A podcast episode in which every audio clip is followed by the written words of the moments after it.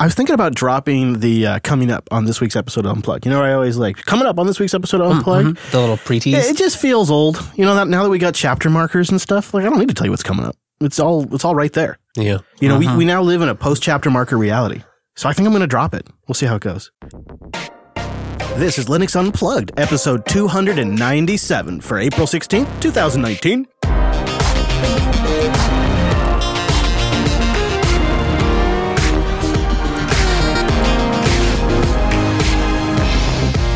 Welcome into Linux Unplugged, your weekly Linux talk show that's gearing up for the big Ubuntu 1904 release. My name is Chris. My name is Wes. Hello, Wes. So I'm not doing the whole coming up this week thing. I'm not We're doing skipping it anymore. We're not skipping it anymore. We're going to get right into the content. So to achieve that mission, let's bring in our virtual lug. Time appropriate greetings, Mumble Room. Hello. Hello. Hello. Hello. Hello. What a lovely bunch. Look at that. Look at that over there. We got Brent, we got L, we got McMididus, Mini Mech. we got Neon Burner, which looks like Neon Burger for where I'm, at.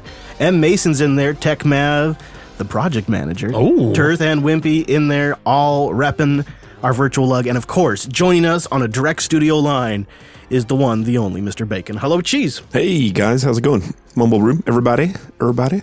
Pretty good. I'm, I'm pretty excited today about Ubuntu 1904. Wes and I have been running it for quite a while and uh, have many thoughts to share. And I, I, I have arrived somewhere that I don't think any of you will expect. I'm just going to put it like that. We'll just we'll get there. But what do you say we start with some community news? We've got to. We've got we've got to Wes because that's what we have lined up so far. I thought maybe we'd do a couple like uh, quick like service announcements and then get in. Normally we've been starting with birthdays, but we're out of birthdays unless we missed one. Did we miss one? Raise your hand if so. Is it, it's not anybody's birthday in the mumble room, right? Happy birthday again, Wes. yeah. thank you. yeah, there we go.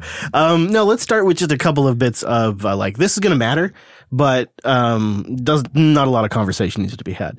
Uh, first up is Red Hat is announcing changes to their certified engineer program. Currently, the uh, RHCE is a Red Hat certified system administrator. Uh, RHCSA. Jeez, I have these acronyms this L could explain this better than I could, uh, who possess additional skills, knowledge, and abilities required in data center services. In the updated program, we are shifting the focus to automation of Linux systems, uh, like administration tasks using Red Hat Ansible automation, and we'll be changing the requirements for achieving an RHCE credential. Yeah, all right. So in the next set of, of this stuff, there's going to be a new course and then a new exam. So Red Hat System Administration 3, Linux Automation, which is basically designed for Linux system administrators and developers who need to automate provisioning, configuration, application deployment, and orchestration. Basically, you learn how to use Ansible. Mm-hmm. It makes a lot of sense, right? In the in the age of the cloud, in the age of automation, data center knowledge is important, but um, this seems to have maybe a wider scope. To me, it feels like what Red Hat is saying here is having a comprehensive understanding of the automation tools is just as important as having a comprehensive understanding of the operating system. That's the implicit statement. That's a big statement. It's true. I mean, I think the market feels that way, but uh, it's Red Hat kind of updating their really well known industry programs to reflect that. Yeah, well, I mean, you just have a lot of systems that you probably have to take care of, right? It's not about one Linux server or two in an HA pair. It's about all the ones that you have in various data centers and cloud programs. While we're talking about uh, big corporations uh, using Linux, this is kind of an interesting one that folks have noticed on the Google I/O schedule. There is a Linux for Chromebooks secure development track. Learn how Chrome OS gives you a secure, safe sandbox for the web, Android, and Linux through Chrome OS design principles. Yeah, that's right. Ah, haha. This session will also cover ways to handle challenges to high performance and trade offs with safety. Well, that's something to watch. so they're really going all in to position this thing as a uh, development platform. I mean, they've slowly been piecing it together, right? Every week, it seems like one little new piece is added to Chromebook Linux app support. Wimpy, I don't think I've heard your thoughts on Google's moves here to to clearly turn this thing into um, kind of a Sputnik competitor. Uh, probably. I mean, yes. Why not? Um, I mean, we saw from the OpenStack developer survey uh, that came out last week that there is 20 odd percent of developers using Linux. So wherever you can provide Linux to developers is obviously going to be popular with developers, I think. This is maybe my normal default reaction for Google stuff like this, but I am sitting a bit uneasy after our conversation last week about what makes desktop Linux really. Yep. I'm less enthusiastic about this. Yeah, uh, I'm I'm conflicted on this. So we, we we obviously had that conversation last week, and there's a class of um, Linux devices where you don't want to be do, uh, to be able to do all of those things that we described, which is you know you express the ultimate flexibility of the Linux desktop by being able to download, compile, and boot off the kernel that you've just compiled. Um, that defines the the true heritage of Linux distributions in my mind. However, if you're building IoT devices, for example, you don't want to expose that kind of flexibility to the device manufacturer, right? You Yeah. want to lock that stuff down and provide them with, you know, a secure, um, updated environment. And there's an argument to be made for having a desktop environment that kind of mimics that as well. If you're only ever going to be developing Android applications, do you need all of the flexibility that we see as an advantage? Do you just need the ability to install the development tools that you need to create the development environment that you need to get your job done and then to go about the business of creating Android apps or whatever it might be? Does that type of developer actually need all of the flexibility that we we hold so dear? Right. I mean, the same stuff when we talk about the Windows subsystem for Linux, right? And I think already too many developers, Linux is a tool that you run on your servers, right? You kind of view it, it's an environment that I make for my application, especially if it's going to be A end up in some sort of container or Mhm. virtual machine. Mm-hmm. So it is, it's not necessarily the thing you play with or are embedded in. Hmm. Yeah. So I'm being a little bit of devil's advocate this week. I'm, you know, playing the counter position. The other thing is maybe it's just easy, right? And then they're like, oh, this Linux stuff's pretty pretty handy, and I like how I can do more stuff than I can do in the outside application. Maybe I should explore, but that's going to be a tiny percentage, realistically. Once again, RMS was right. Uh, I've never installed GNU slash Linux. He just deploys it as a container and uh, good to go. So there is some uh, buzz around a video that the Linux, the Linux, oh my God, I'm that guy. Oh my God, I'm that guy. The, the, the Linus Link, Juniper Broadcasting is that Yeah. it again? I just, I never really said it out loud. The Linus Link Tech Show, is that what it's called? Linus Link Tech Tips? That's what it is. Linus Tech Tips? Yep. that- okay, okay. LTT. Yeah, and um, I do actually watch from time to time. I don't know why. I just I guess I've never had to say it out loud before. There's a lot of buzz though around a video that they did recently around gaming on Linux. The title of the video is Microsoft should be very afraid: a noob's guide to installing Linux gaming. It's a actually a pretty well done video, which is a nice change of pace in mm-hmm. general for for this kind of stuff. But they they really made a pretty good sales pitch for both Manjaro and Pop OS in there. But I would say they really kind of sealed the deal uh, right here towards the end of the video. For Pop OS and Manjaro, and actually for a number of other distros we didn't cover today, the steps basically boil down to install the OS, install Steam or Lutris, and start playing. That's what makes these distros especially enticing for gamers. But while Manjaro is set up well to cater to gamers out of the box, it's not going to be as stable as a distro like Ubuntu.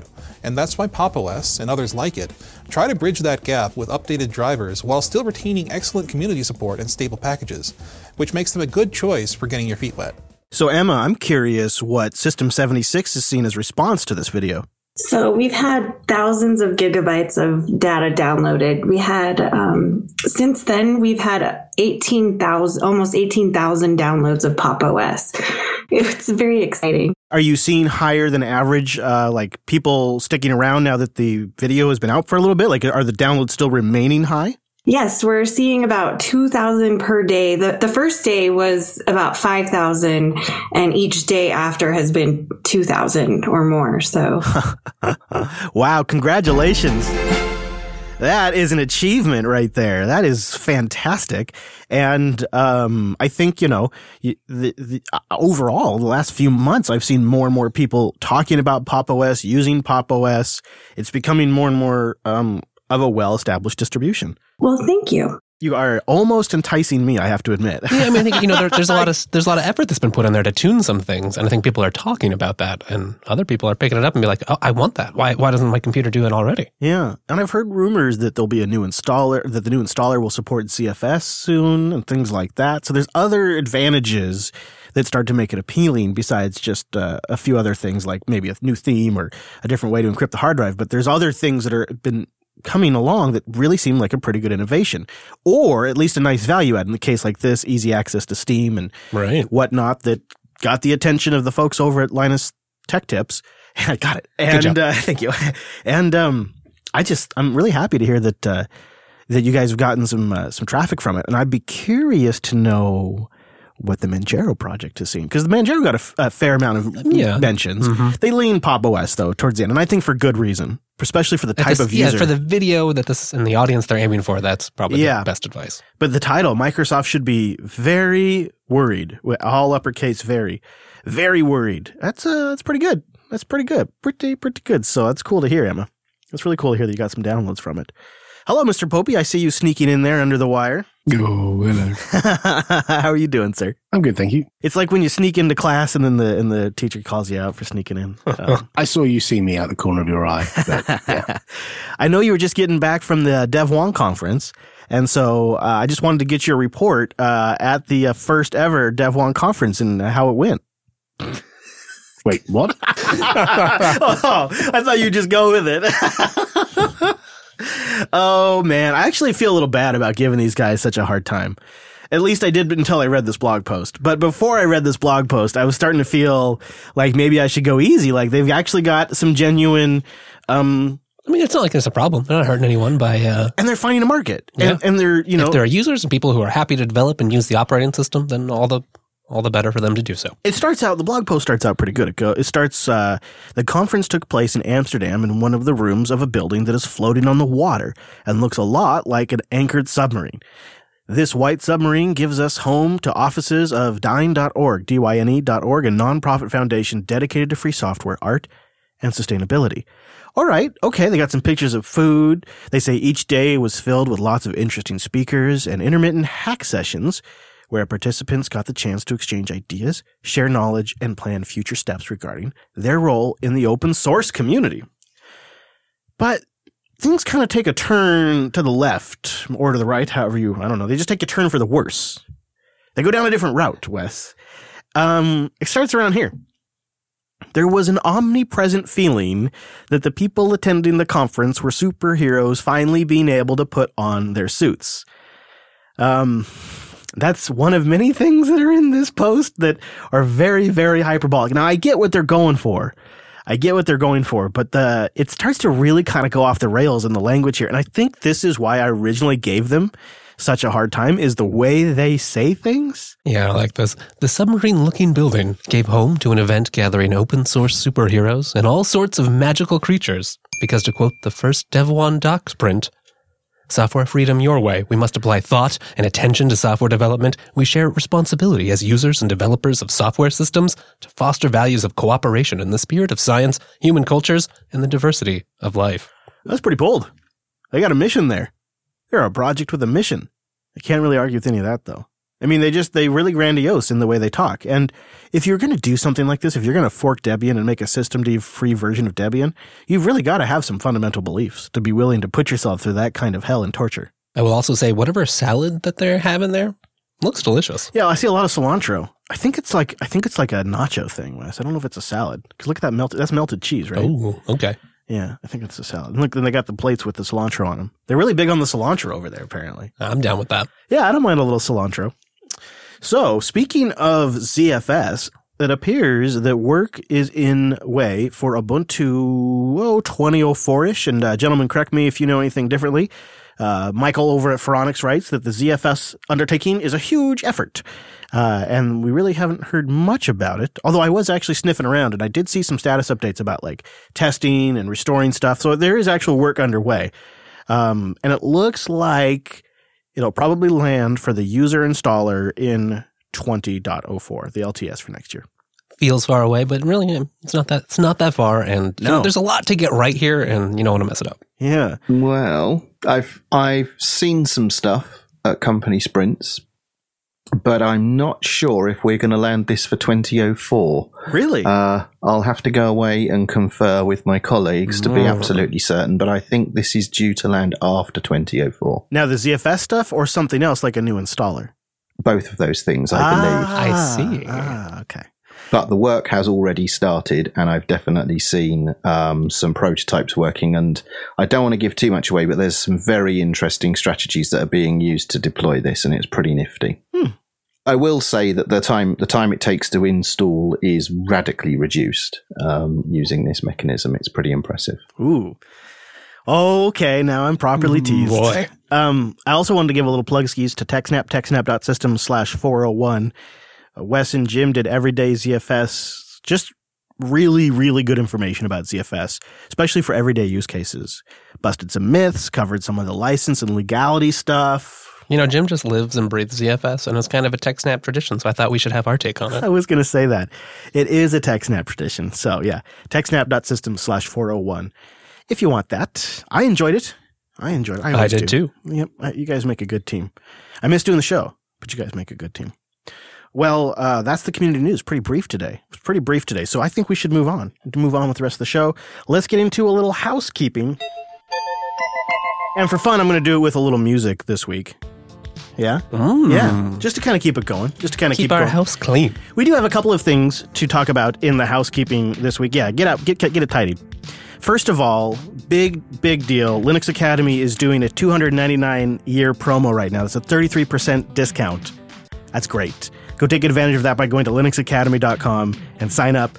It's in effect for about a week or two. I don't know. It started yesterday, and it's a limited time offer. So go check it out. Divide that by 12, and you'll be like, okay, yeah, that's a good deal. Very good deal. Plus, they're launching a bunch of content right now, too. Now, Friday, Friday on the JBLive.tv stream, we're doing a little hangout. We'll be doing it at 2 p.m. Jupiter Broadcasting time. That's specific. You can get it converted to your local time at jupiterbroadcasting.com slash calendar. Just hanging out. We wanted to do some community interaction stuff. We'll do like a week in review. We'll review some of the show clips, expand on a little further, hang out, chat with the crew. We're gonna have a lot of we're gonna try to have a lot of the Jupiter Broadcasting crew participate as they can.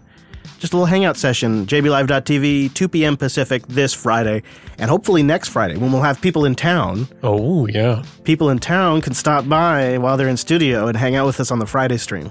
Always a good time to join live. Join the IRC room, too. Totes. Speaking of Linux Fest, Oh, it's coming up. Yeah. And if you're coming and you're going to hang out at our Linux Fest parking lot barbecue, if you're driving, consider bringing your own chair, please. We'll have some chairs, especially for those of you who are flying in, because I can't expect you to bring a, a chair on the airplane. But if you're flying up and you have the room, you might bring a camping chair too with you. Everybody likes to sit, right? Everybody likes to sit. And last but not least, very awesome. Our community is self organizing in the Linux Fest Telegram group right now for carpools from the airport. JupiterBroadcasting.com slash LinuxFest. Angela has made a spreadsheet that people can put their names in and time of arrival and all that date stuff. And then people can organize and give each other rides. That's happening right now in our Telegram group, JupiterBroadcasting.com slash Linux Fest. And last but not least, Mr. Bacon's here with the job report. We got a special community job posting, don't we? Uh, yes, we do. Uh, we had one of our community members, Jacob, reach out to me um, this last week on our Telegram, uh, which you can find a link to that if you go to jupiterbroadcasting.com. Uh, up the top, you'll see a Telegram icon. Click on that, and you can join us. Um, but he works for a company called Simplot. Um, they're an agriculture company, um, so they do a lot of work with farmers and such. They're currently looking for an infrastructure engineer three uh, to work in their Boise, Idaho um, office. Um, they go into talking about um, what you'll need to do, and, and we'll have these uh, these this link posted in the show notes. Um, but you'll provide rock solid platforms to run workloads such as MySQL, Apache, WebLogic, Tomcat, HANA, Docker, OpenShift, Hadoop. All of those things, obviously, you can get training for on Linux Academy. Maybe we have some Linux Academy students out there that might be interested. Um, this would be a good place to apply. Uh, I've talked to Jacob, and he said that the team is a really awesome team to work with. So, um, if you're looking for a job, this might be for you. There you go. Combining farming and Linux together. Amazing. That'd be pretty good. We'll have a link in the show notes. Go check that out. Thank you, Mr. Bacon, for the job report there. And that, ladies and gentlemen, is the housekeeping. See, we got through a good job, everybody. Got through that pretty fast, I'm actually. so proud of us. I felt good. That felt really good. All right. Well, I think this is why we're all kind of in a rush today. This is what we're There's really. There's a lot to chew on. This is what we're here for today. Very, very much, very much so. Looking forward to talking about Ubuntu 1904 Disco Dingo.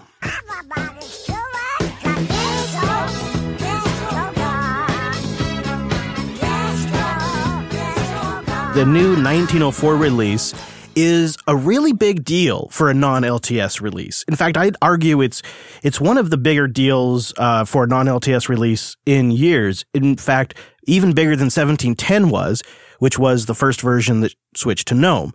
And to give us some context, why I, why I feel this is sort of a big deal, is I want to go back in time for a moment. Let's go back almost two years right on the nose when Noah and I were standing at Dell headquarters covering the news that Canonical was dropping Unity. So, um, Mark Shuttleworth uh, just sort of changed the Linux landscape in a big way, and I say that once once we get into it, I think you'll understand why I say that.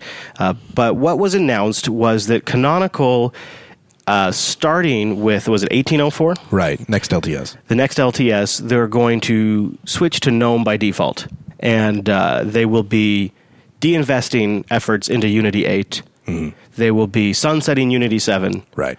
They will be shipping GNOME by default on the next LTS Ubuntu. And the ramifications of that are ginormous. There's a personnel ramification within Canonical. Right. And we actually ended up seeing it shipping before 1804. It ended up shipping uh, in one of the point releases ahead of time.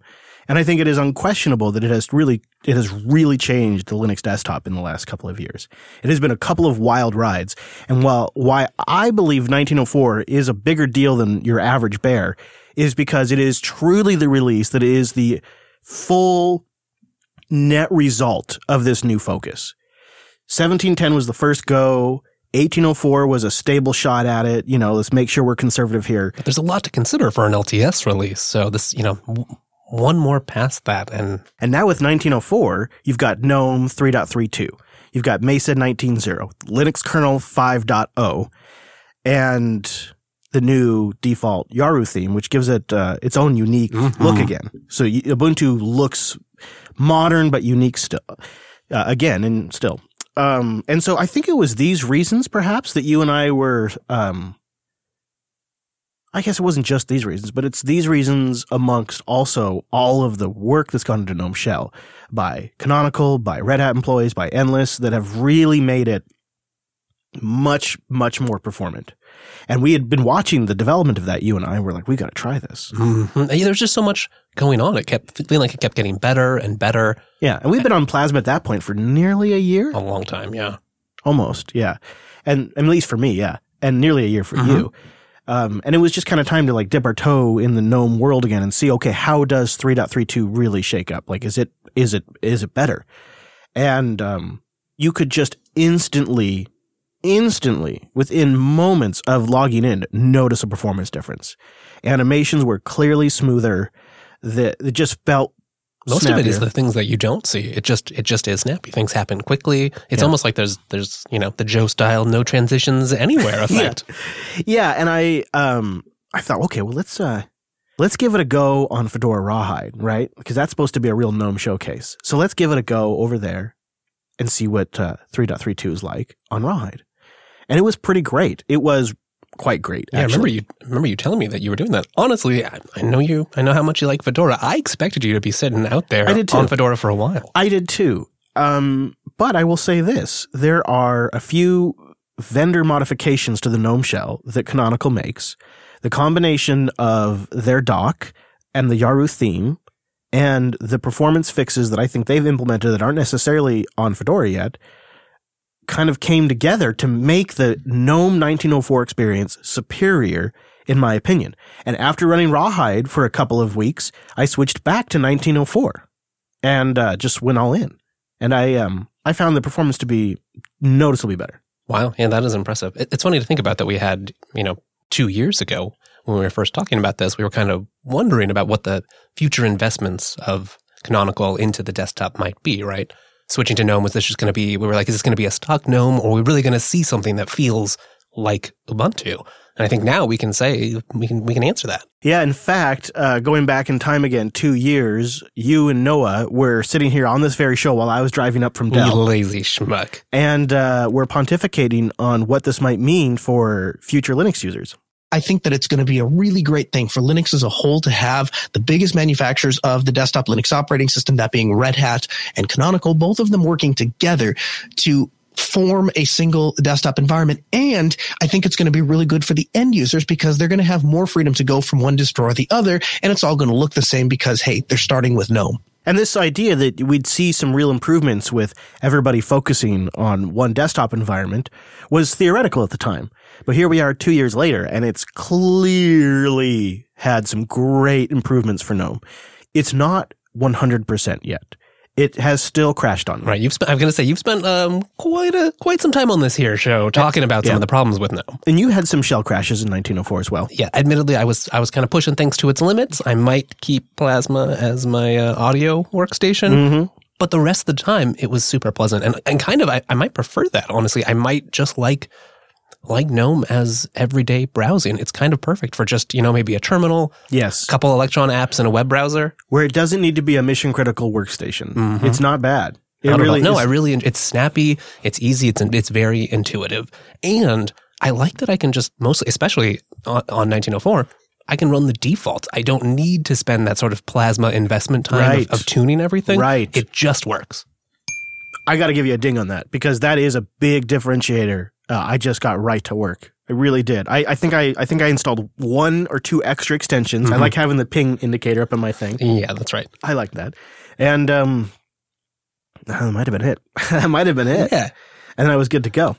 Um, but 1904 isn't just the default release. It is a ecosystem of flavors. And uh, I kind of wanted to turn it over to the mobile room and um, talk with Mr. Popey and Mr. Wimpy about their thoughts on the 1904 release. Uh, Mr. Popey, I'll start with you. Are you um, are you even trying out the betas anymore, or are you just sticking on 1804? I was so excited about the performance improvements in 1904 and other UX improvements I might might get an opportunity to mention that I upgraded two of my machines. I've got a ThinkPad X220 and um, an Entroware Athena, which is quite a beefy machine. So I've got two ends of the scale, one with an NVIDIA GPU, one with an Intel GPU. So I wanted to be able to see how this thing performs on different chipsets at different ends of the scale. And I love it. It's really great. It's it's it's so much better, and I'm I'm I feel fine upgrading away from an LTS. I'm usually the kind of person who sticks on LTSs on those two Ah. machines. Hmm. I've I've moved. That's the ultimate benchmark. In fact, I want to come back to to that very question here in a second. But you said two things I'd like to circle back to. Um, number one, I'm curious to know what the performance difference is like on Intel versus Nvidia, and then I'm also curious what those uh, other UI improvements are that drew you in. So I don't notice really a lot of difference between the Intel laptop, and it's a few years old. It's like a 2012 Sandy Bridge i7. So I mean, it's not a slouch, but it's still it's an Intel GPU, and it's not a top end brand new one. Um, and the NVIDIA GPU is a 960 mobile device, which is relatively common, you know, and it's again not the top of the range. I'm not like wimpy with like 1070 Ti's coming out the wazoo. 1070. I'm not a peasant. triggered. Um, Oh man. but the the the the performance is comparable across them. It's it's just the same. It's the applications that are the problem now. It's the shell isn't the isn't the problem anymore. It's all these big fat applications I'm running on top of them. Sure. And were there other? You said there was some UI improvements too. Yeah, I've I've uh, personally complained, and I know many of our users did about some of the UX of um, application switching um, and the way GNOME Ah, Shell yes, does yes, yes. application switching. The Alt Tab and Alt. Um, what's that key above tab in in Unity Land? We used The to call tilde? it the key above tab. Yeah, it's Grave. tilde, but it's not on a Mac. It's it's it's grave. Yeah, but it's not a grave. It's a key above tab. Oh Um, it's it's uh, sorry, um, but the improvements to the way switching windows is is massive for me because I often have multiple windows for each application open. And what I hate is alt tabbing between two applications and being punched in the face by lots of windows coming to the front. I only want one of them hmm. and having to do a dance with multiple alt tab and alt grave is just bizarre. So we fixed that in 1904. The desktop team have fixed that in 1904. I'll admit to being confused at first because I, I got pretty used to the to the old, admittedly unintuitive method. Yeah. Yeah, totally. And the sound panel is easier to use, so it's uh, it's, Yes. it's a lot more intuitive. Oh, I just love the new system preferences. It's gotten so much better since I've used GNOME. Yeah, Gnome Upstream have done a really good job with the redesign of uh, of the settings stuff, and and you know we're consuming that pretty much as it is. It's great. Now, what about you, Mr. Wimpy? What are your thoughts on the 1904 release, both from a Mate standpoint, but also just, you know, what you hear around town? Well, there's obviously, you know, being a flavor, there's obviously a number of advantages that you get to inherit just by being based on top of Ubuntu. So there's Right. a couple of subtle things, you know, this time round that are probably worth pointing out that you might not notice unless you had it explained to you. Ooh. So um, everyone may have heard of or be familiar with WPA Supplicant, which is a tool to manage your. Wi-Fi. Yeah, and um, the the new hotness maybe is a tool called IWD. So in Network Manager in this release, you can optionally choose to use IWD to um, manage your uh, network authentication, which is good. Uh, and that could well be, um, the- you know, a default in the future, and that's one of the reasons why it's here for Oh, playing and testing with. Uh, and then a simple thing uh, in the um, boot uh, manager these days, you'll find the safe graphics mode. So for all of the different boot options, you'll find uh, a duplicate entry which says um, safe graphics mode, and that automatically sets no mode set. And anyone not familiar with what that does, that effectively sidesteps the um, DRM driver modules. So if you have a GPU which is, which is not well supported by your kernel by default, you can use that to get installed using a basic frame buffer and then install your drivers after the fact to get a working system. And that's a you know a small thing, but it's a it's a nice little change. So you know that's something that all of the flavors get to um, get to benefit from. Hmm. Um, in terms of Ubuntu Mate itself, it's a bit of a dull release for us. Um, it's just bug fixes and uh, finessing. Uh, one of the reasons being I work alongside the Debian packaging team. They've got a release coming up. Debian 10 is just around the corner. And I've been doing all of the package uplifts for Mate in Debian. So we kind of put things on hiatus because we we've done this in the past and made a right Horlicks of it, where we get this split of the versions of Mate in Debian and the versions of Mate in Ubuntu, and it all becomes a big pickle that we have to sort out. So I've um, stuck alongside the Debian versions that are going to be in Debian Buster. Ah. I've committed all of my changes to Debian Git last week for the new version of Mate, including all of the fixes we needed to do on some third party modules to get that stable. So when we enter the 1910 release, uh, we'll hit the ground running with um, Mate 122 from day one. Now, I've been testing all of the flavors, and I would just like to put a little hat tip out there to the Ubuntu Budgie team. That is a really, really nice implementation. I was seriously impressed. Yeah.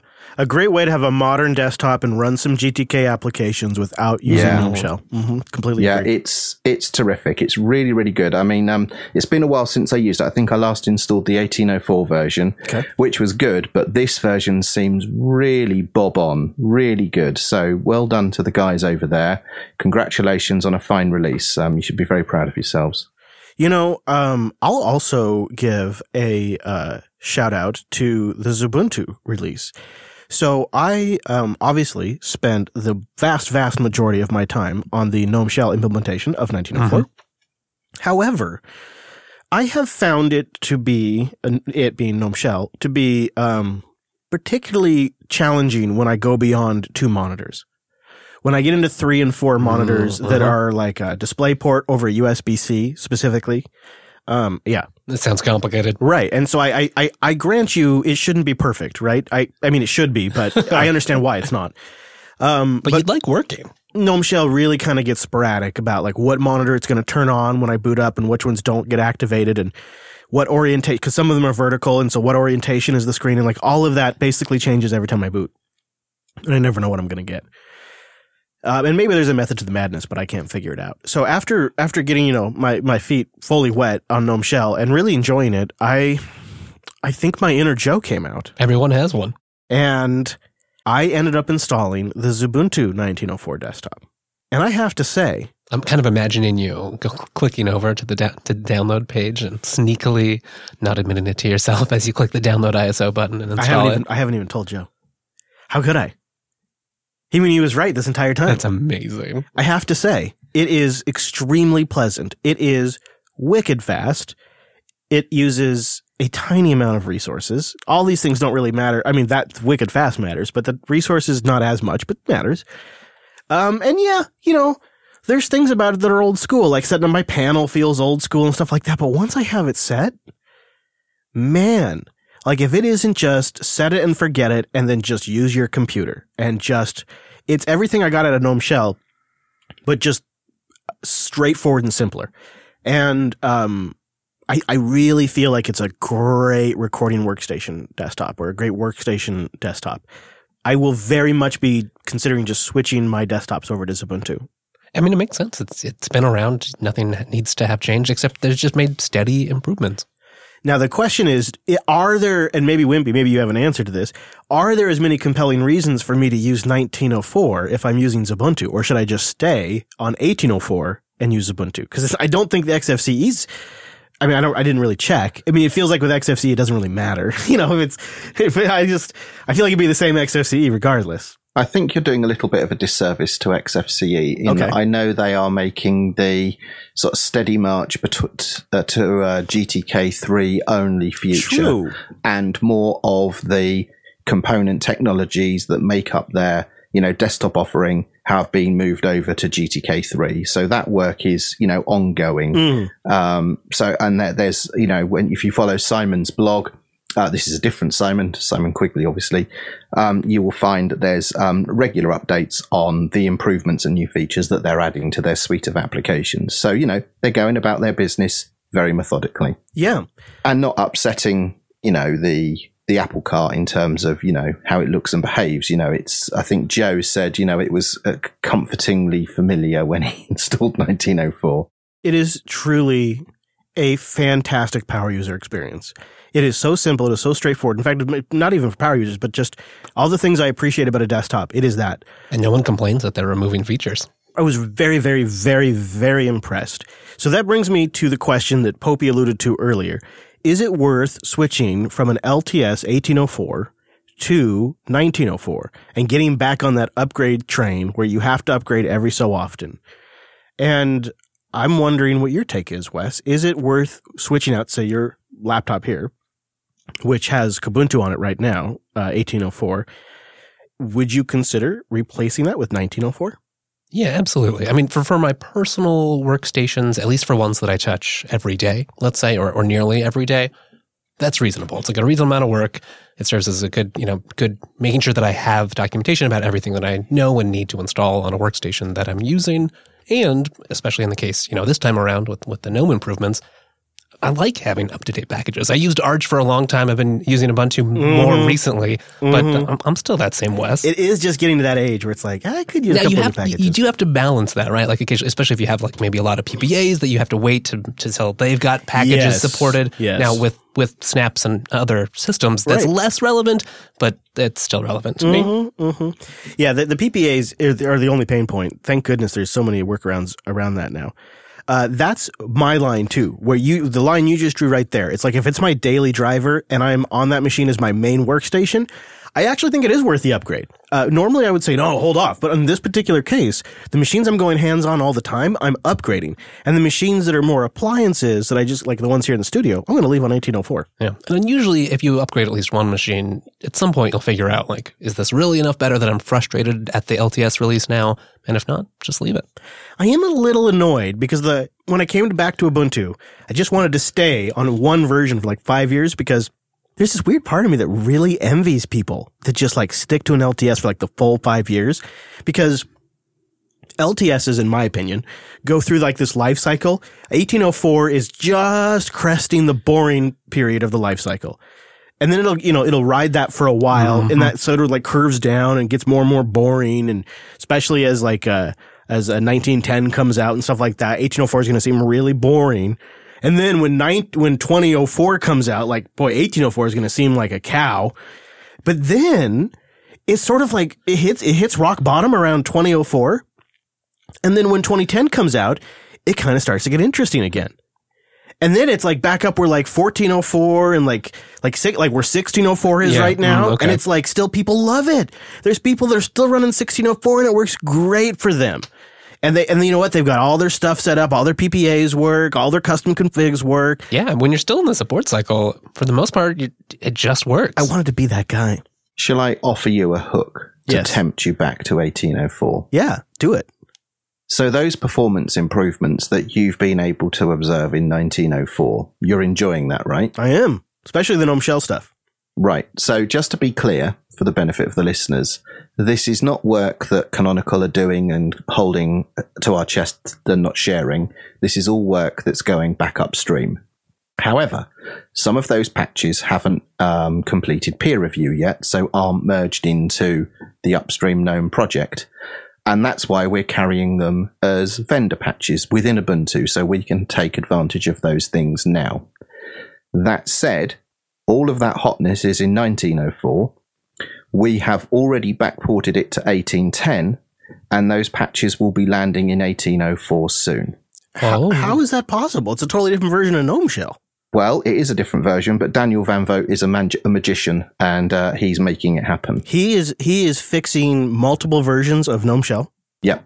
And this is not uncommon within the desktop team, right? If you look at some of the the applications that we carry, we have multiple versions across the current supported releases, and they will be making patches that are different patch sets in order to deliver the same functionality across versions of applications. So they're not going to just upgrade 1804 to GNOME 332. They're going to patch the version, like what is it, 330 or whatever that shipped with. Well, yeah, I forget what it is. Was it three three twenty six maybe three twenty eight something like that? That kind of boggles my mind a little bit. That is, that is some work. that is some serious work. But it's important because people like sticking on LTSs and it, you know, depending upon the LTS and depending upon which non-LTS you're looking at, I've mentioned this before, it's between 10 and 20 times the number of people stick on LTSs than non-LTSs. And if we said to everyone, Hey, it sucks to be you on the LTS. We're over here enjoying better performance in non-LTS land. Then our LTS customers would be very unhappy. All you know, ten times more of them, um, very unhappy. And so it makes total sense for the patches that can be backported, and not all of them can, as Martin said. Some of them are too intrusive and too structural and can't be backported to an older release of GNOME Shell or the under underpinnings of GNOME Shell. Um, but those that can will be, and so you you you don't have to look with envy at the 1904 users who get all of the performance improvements. You'll get some of them as well. Somebody ought to send this episode to management over at Apple and tell them they could backport some of their fixes to old versions of Mac OS. Okay, but Minimec, you get what I'm saying though, right? Like there are people that really benefit from just sticking with the LTS for like a really long time. I believe you're one of them. Yeah, in fact, I have one computer, it's my working horse desktop, that I rarely upgrade. So it's still running 1604 within an Enlightenment E22 desktop. And I run uh, with Enlightenment some snaps and PPAs, and that's working really, really great. No, no, Wow. hassle. Nice. There's there's a sentence you don't hear very often. Running enlightenment. Yeah, that's great. We should get the Minimec review of Enlightenment. Totally should. Yeah. I haven't used that. in yeah donkey's yeah yeah i will i will change my setup probably during this year and then i can give you a review of enlightenment desktop I, I, for me i think with with a multi-monitor setup it's still one of the best desktop environments you can have All right, I want that. I want that. I want you to do that. I, I totally want okay that. promised promised Excellent. All right, so that's the big question, and it sounds like I mean both Wimpy and Popey are kind of telling me I don't need to upgrade. Um, and I think we need to. I would like to give an answer to the audience. Is it worth upgrading from LTS and getting back on this upgrade train? And maybe it's not. If you're willing to wait around and wait for those, I mean, it'll take time for those things to get backported. But it sounds like maybe it's not worth it yet, unless you really are a GNOME Shell enthusiast. there's pros and cons to staying on the LTS or jumping on the interims, right? If you're uh, a Linux enthusiast, and I imagine most people listening to this are, then running the latest stuff is always sort of compelling and what you want to do because you want to play with the latest technology and learn it and tinker with it. But by the same token, you don't need to do that. And there are benefits to staying on the LTS because the LTS is well supported out in the wider world. You know, outside of our bubble, those people that are producing software for Linux will absolutely produce packages and software for you for the current LTS version. Not so much for the interim releases. So it really depends what you need um, to get out of Mhm. your machine. Mm-hmm. If you don't need to listen to us for advice, then yeah, okay, upgrade. I would Yeah. say, you know, I, I, I think the consensus is stick with the LTS unless you have a compelling reason to upgrade. If you're a performance hound uh, and you really, really care about the perceived performance of your desktop, I will say, out of the box, the 1904 implementation is clearly faster. And I have been doing for about 48 hours a little side by side GNOME boxes. I did a, I just did a, a base 1804 install out of the box and a base 1904. Well, that's a good little experiment. Yeah, it was the most up to date daily 1904. No updates though installed on either. Just installed them, rebooted once, got back to the desktop, and then let it ran for 48 hours.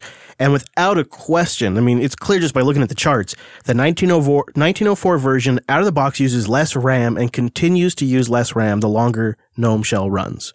And I'm talking like it's a difference of about 500 megabytes of RAM right now, difference, just sitting there running. Yikes. Yeah, so it really, you know, there is clear advantages to the new release. Now, it sounds like some of that will be coming back to the older versions, maybe not all of it. And if you want it today, then you basically have to go to 1904.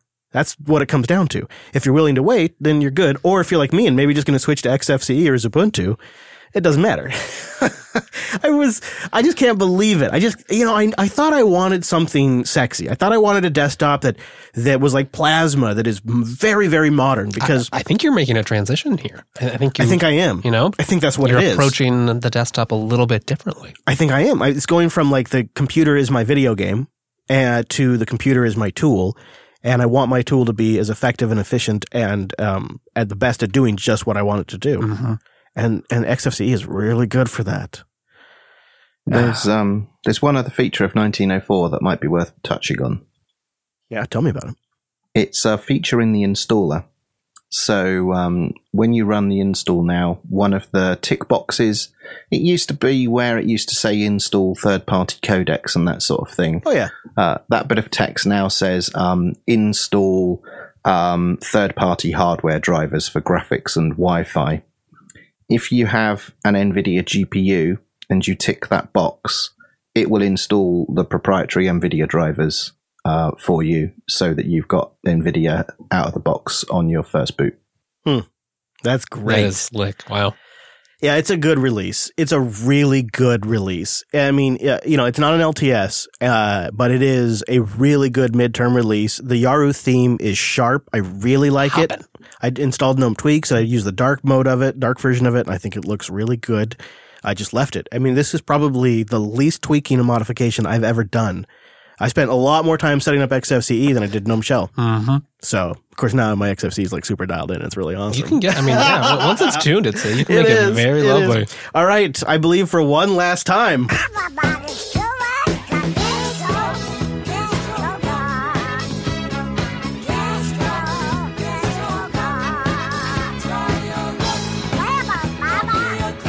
Yeah, congratulations to the Canonical team. It's they got a great release, and now uh, we look forward to uh, other uh, distros that are shipping at GNOME three three two and see how their implementations stack up.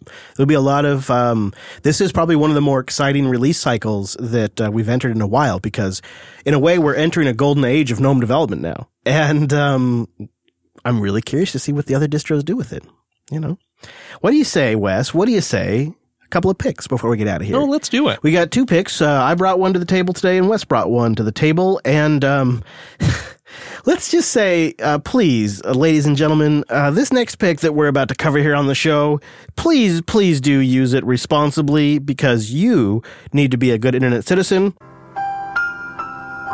It's called Party Loud, a simple tool to generate fake web browsing traffic and mitigate tracking by essentially blasting web trackers with a lot of noise. Oh, yeah, that's right. You had a chance to give it a go. In fact, we'll have a link to an ASCII video in the show notes if people want to see Wes's. Uh, uh, what do you call this? A, a a spoof session? A party loud session? yeah, exactly. There's a previously um, there's a script out there that's kind of popular, noisy.py, which was the inspiration for this, but you know, that's Python. It's a little more complicated.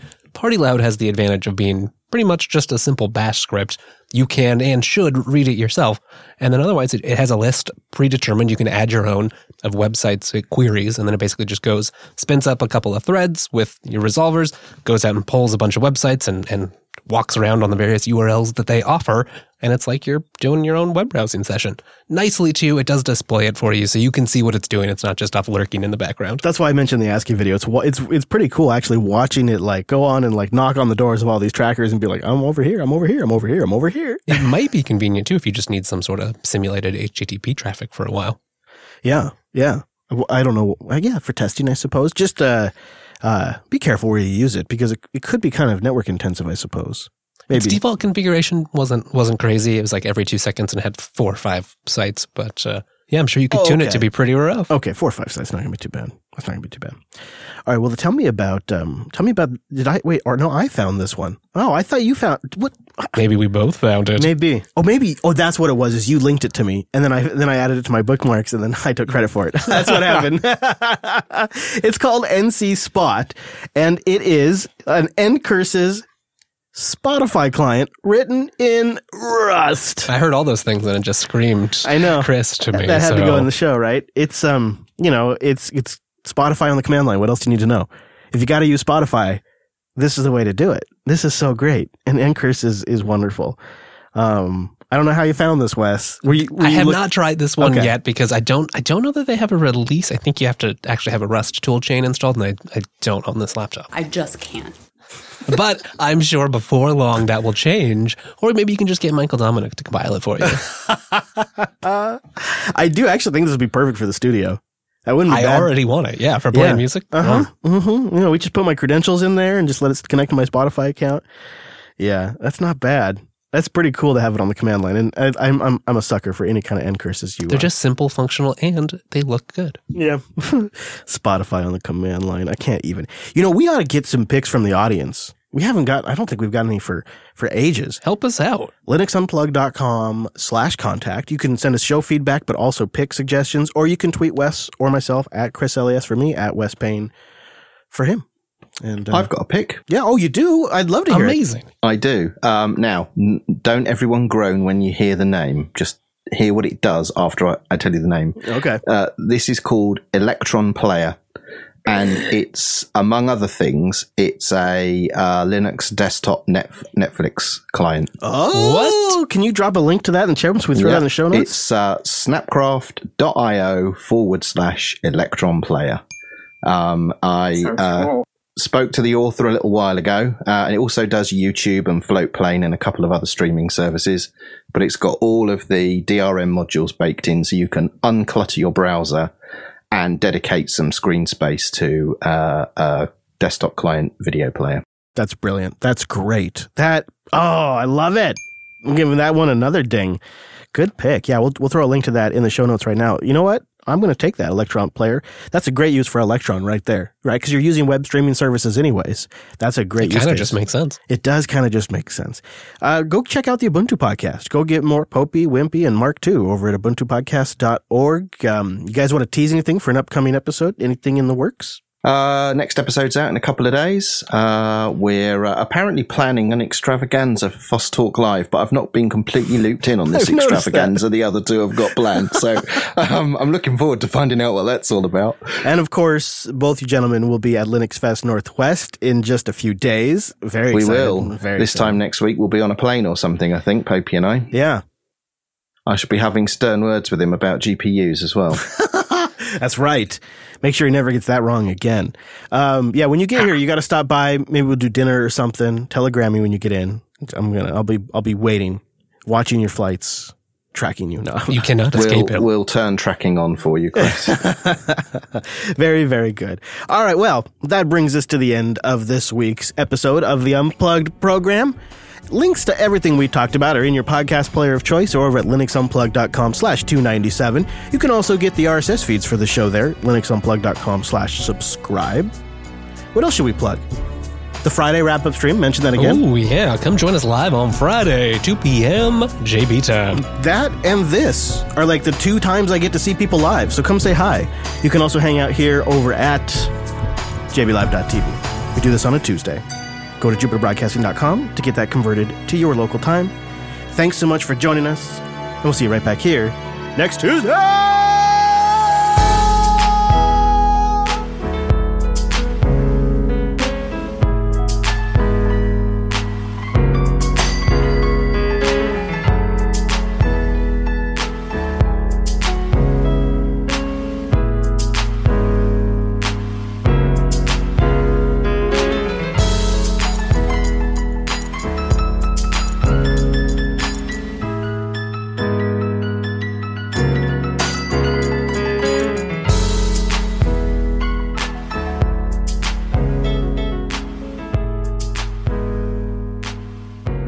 So, Cheese, I'm curious, what do you think about uh, Linus Tech Tips getting into uh, Linux coverage? This is like the third or fourth Linux video they've done in a year.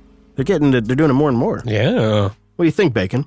You know, it's kind of interesting. I have uh, some friends that that game on their desktops and use Windows primarily.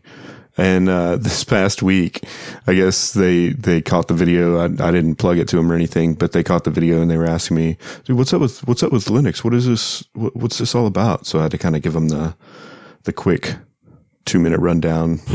Look at you, ambassador to Linux. Yeah, right? Well, and I've been telling them for years, man, that they need to look into it, but you know, until it revolves around gaming, I guess it doesn't matter to them. I am both very excited to get more Linux coverage and get more users over, and both that and a little nervous that's like, I don't necessarily know if gaming is the real hard sale we want to make. Come over and emulate your Windows games.